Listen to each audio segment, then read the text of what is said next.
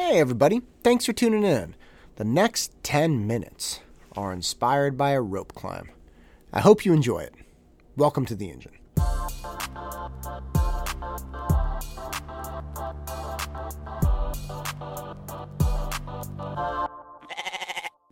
I was not a very fit uh, elementary school kid.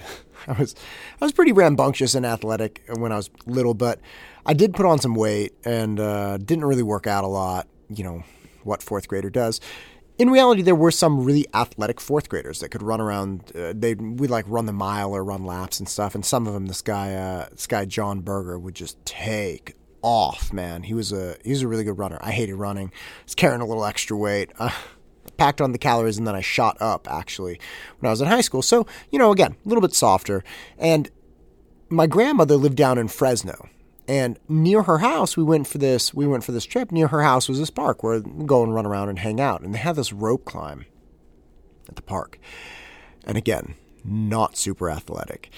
And it was one of those things. You see a rope, at least for me, and I just kind of want to climb it. You know, I liked climbing around and stuff, but man, this rope climb at the park, it must have been, it couldn't have been more than 10 feet. It probably wasn't even that big. It was probably like eight feet. But to me, being this like third or fourth grader, it was, it was super high. So, you know, we go over and my dad, dad kind of helps me. He's like, you know, you got this, got to squeeze your legs around the rope, got all these things. And, and he helps me get up the rope right? He helps me. He, he doesn't push me up or anything, but he encourages. me. He's like, "You got it. Squeeze your legs. Rest your arms for a sec. You got it. Up, up."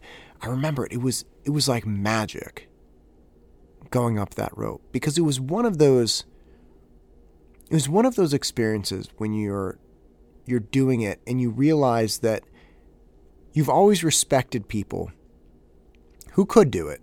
And again, I'm I'm in like 4th grade, so it's not like I saw a lot of a lot of professional rope climbers, but I had seen enough of people climbing things and I knew how hard it was for me whenever I tried to climb stuff that realizing that I was doing something that I respected man it was incredible.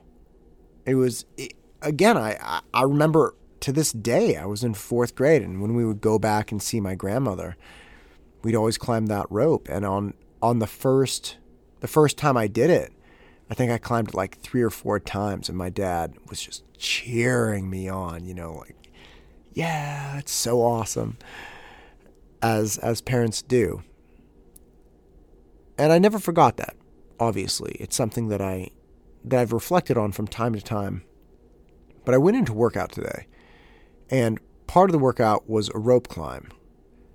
And I I don't know the last time I climbed a rope, and I see people climb ropes now, and you know, if you're working out in a gym and there's rope climb, there are likely people that climb it like a monkey.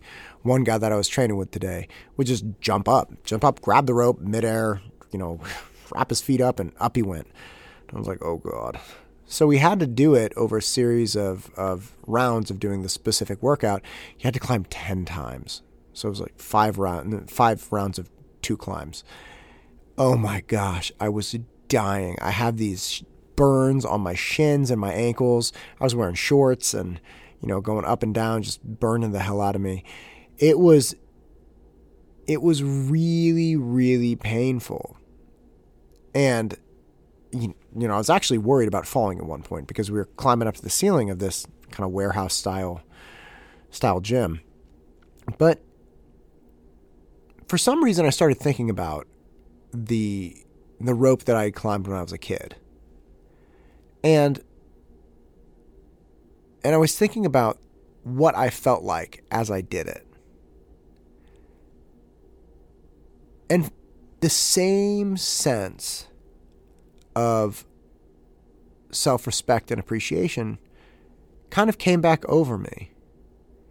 And I know that seems perhaps dramatic or trite, but it really did. That was my experience as I was going up and down this rope, and I was I was huffing, I was hurting, really hurting, and and I was actually kind of thinking about. You know, like my dad was cheering me on when I was a little kid, and I was doing this.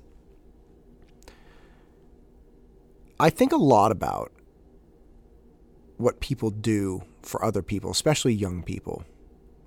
You know, I try to I try to cheer on cheer on a lot of my students. I try to encourage them and, and give them confidence and stuff. And I never try to make the task easier. That's that's probably the number one thing. And I know that there is a great argument for hey, you need to find the level of success that your students can get to or you know achieve and and go with that. And yeah, that's I think that's totally fine, right? Like you don't want to if you got somebody in algebra 2, you don't want to start them on calculus stuff and and just watch them go up in smoke. They'll ne- they'll never get it. But there is something that's different about instead of trying to curate the the experience and and make sure it fits just right, helping the students to find these small victories in very difficult tasks. And I, I was thinking about that all day after this rope climb because it was kind of like, what what about it? What about it was unique to me? And and I think at the core of it, it just comes down to that at a young age, I was really taught to continue endeavoring with difficult tasks instead of looking for ways to make the task easier. Only climb up halfway up the rope or only climb once or whatever it is. And that made all the difference today for me as an adult. You know, here comparing my nine year old self to my to my thirty eight year old self, it made a difference to me when I was not feeling confident when I was halfway up the rope, when I was not feeling good about the experience, I'm like, ah, I'll just switch out and do push ups. Or excuse me, pull ups, because you could if you couldn't do the rope climb, you could do pull ups. There were all kinds of opportunities for me to stop doing that. Stop doing the rope climb, but I didn't. And because I didn't do that, I got the same gratification of self respect out of today that I did when I was younger. And again, I didn't cure cancer. It's not like I cured COVID. But I did do something today that I watch other people do and I very much respect and I understand the difficulty and to see myself going through the efforts and becoming successful in that thing. Even me, I know it seems out there that it's kind of like, is this really a thing? Yeah, it is.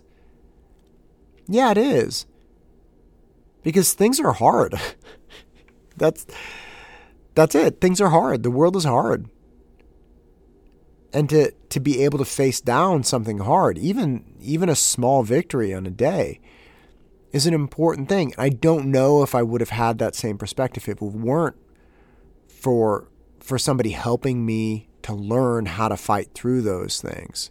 And specifically to to learn how to fight through just climbing up a rope is a very different thing today. And the more I reflected on it, the more I realized just how crucial it was that if you have the opportunity, even with something small, you really try to help somebody who's younger get a win. You really try. I don't think my dad, when I was eight or nine years old, however old I was, was thinking that this was going to be something I was referencing when I was 38. I don't think he was thinking about that 30 years ago. It doesn't make sense. Right? But here I am talking about it.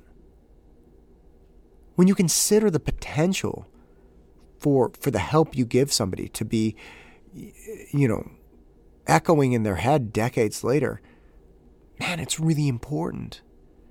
It's really important. I know we talk about small hollow victories with with kids, and I know people are very worried about patting them on the back too much. Oh, you tied your shoe. That's amazing. Or, or whatever. Because it's kind of like, yeah, look, that's what you're supposed to do. Yeah, great. You don't get kudos for this. This is what you're supposed to do. I understand that. And I think there is value in, in setting a very high standard. But you know what? No matter what kind of standard you set, you have to teach people to be victorious. You have to teach them to have wins. You have to teach them to fight for self respect and gain it. You have to teach these things even on a low level, even on something minuscule, because you never know. You never know how that might come back. You never know how it may affect them later in life. You never know if a decade later, or two, or three decades later, They might be climbing up some stupid rope and thinking about you cheering them on. And sometimes that makes all the difference.